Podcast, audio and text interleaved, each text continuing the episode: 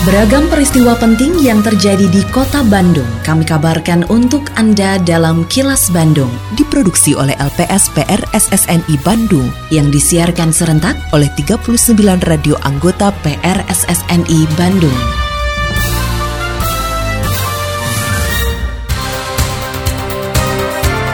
Sejumlah informasi aktual kami hadirkan untuk Anda dan inilah informasi utamanya. Omset pasar kreatif Bandung menembus 6,5 miliar rupiah. Kalangan bidan tingkatkan literasi orang tua tentang ASI eksklusif. Pelatih Robert Rene Alberts resmi tinggalkan Persib Bandung. Saya Santika Sari Sumantri, inilah kilas Bandung selengkapnya.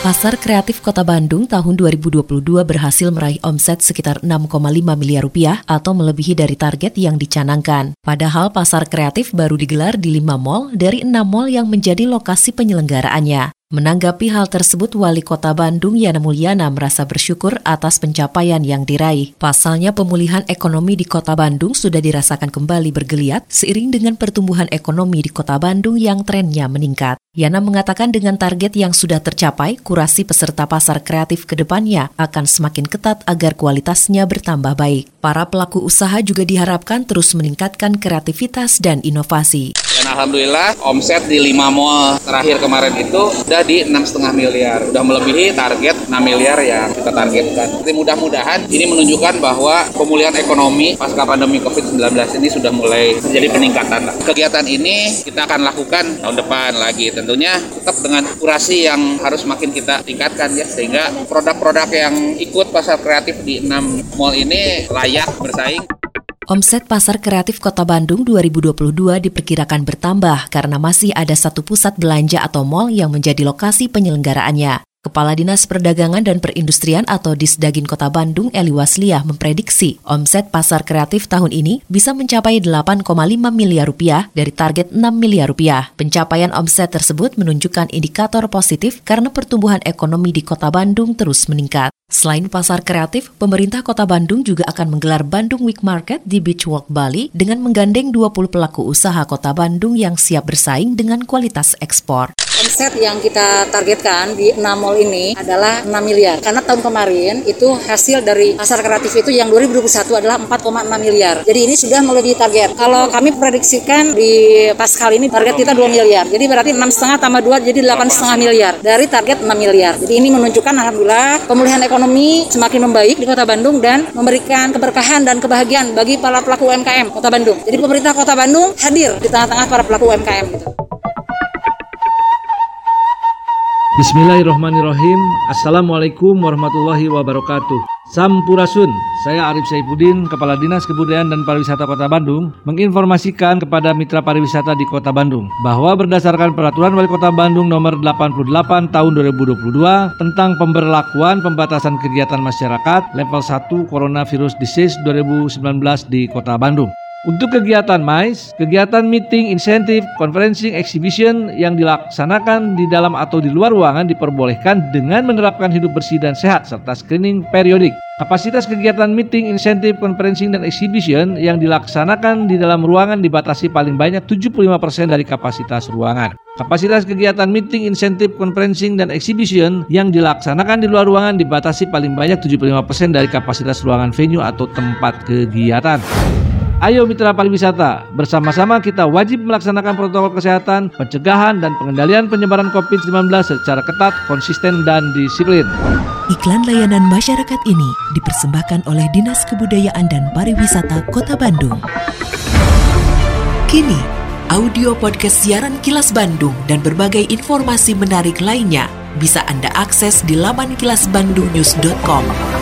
Indonesia masih dihadapkan dengan berbagai persoalan malnutrisi pada anak. Salah satu faktor penyebabnya adalah kurangnya literasi masyarakat tentang gizi. Ketua Yayasan Abib Raya Insan Cendikia Indonesia, Arif Hidayat mengatakan, akibat literasi masyarakat tentang gizi yang masih kurang, pencapaian target penurunan stunting hingga 14 persen pada tahun 2024 bakal sulit tercapai. Oleh karenanya perlu keterlibatan semua pihak termasuk tenaga bidan untuk memberikan edukasi gizi maupun membantu mengubah perilaku dan kebiasaan masyarakat untuk mengkonsumsi makanan bergizi serta mengubah persepsi bahwa kental manis bukan susu. Persepsi itu masih masih cukup kuat gitu. Karena gini, kental manis itu sudah dikenal oleh masyarakat Indonesia sudah 100 tahun lebih. Jadi semenjak datang dari luar negeri, itu iklannya adalah sebagai minuman susu bagi balita dan keluarga. Tuh, makanya untuk mengubah itu ya cukup waktu yang panjang sebenarnya. Jadi jadi kita harus yakinkan mereka, kasih contoh bahwa ini dampaknya apa pada anaknya, yang ujung-ujungnya lari kepada misalnya gizi buruk, gizi kurang, stunting, baru mereka ada keinginan untuk perubahan sebenarnya seperti itu. Terkait dengan berita sebelumnya,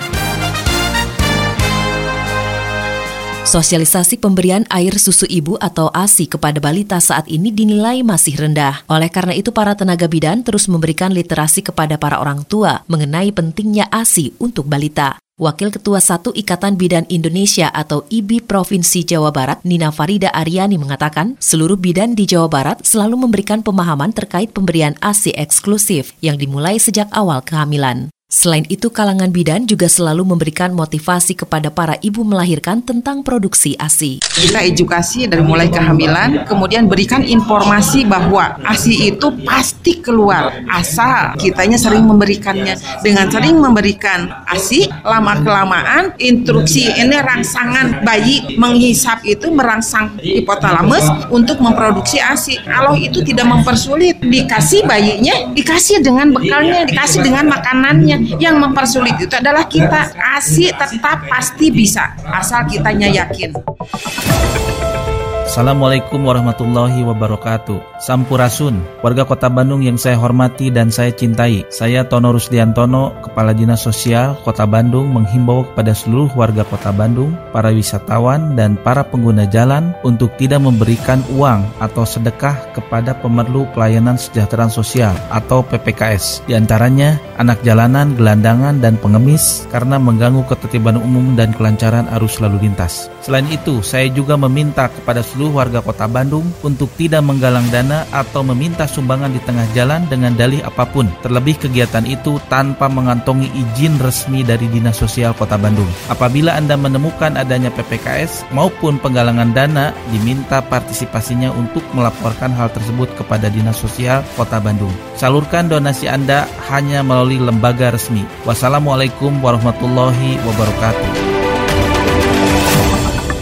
Robert Rene Alberts akhirnya secara resmi mengundurkan diri dari posisi pelatih kepala Persib Bandung. Keputusan diambil Robert menyusul hasil buruk tim Persib di tiga laga terakhir kompetisi Liga 1 2022-2023. Pengumuman mundurnya Rene Alberts dibacakan Komisaris PT Persib Bandung bermartabat Kuswara Estaryono di hadapan ribuan bobotoh yang berunjuk rasa di Geraha Persib di Jalan Sulanjana Bandung pada Rabu siang. Selain mengumumkan mundurnya pelatih, manajemen berjanji akan melakukan penyempurnaan penjualan tiket pertandingan pada laga Persib selanjutnya. Kebijakan ini dilakukan agar laga Maung Bandung di Liga 1 tidak tercoreng oleh hal-hal yang tidak diinginkan setelah melalui proses evaluasi dan pertimbangan dari manajemen PT Persib Bandung Bermartabat, pelatih Persib Bandung Robert Rene Albert sejak 10 Agustus 2022 telah mengundurkan diri.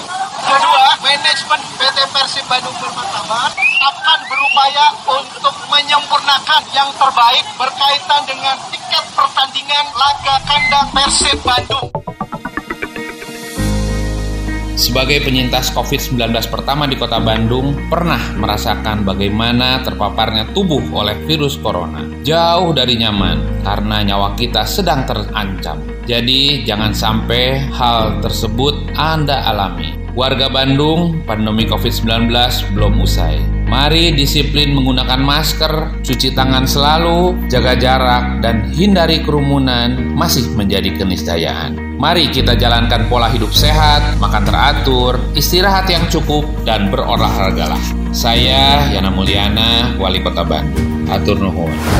Iklan layanan masyarakat ini dipersembahkan oleh Dinas Komunikasi dan Informatika Kota Bandung. Lindungi diri dari COVID-19 dengan selalu memakai masker saat beraktivitas dan berinteraksi. Tetap patuhi protokol kesehatan untuk mencegah penularan virus corona karena pandemi belum usai. Terima kasih Anda telah menyimak kilas Bandung yang diproduksi oleh LPSPR SSNI Bandung.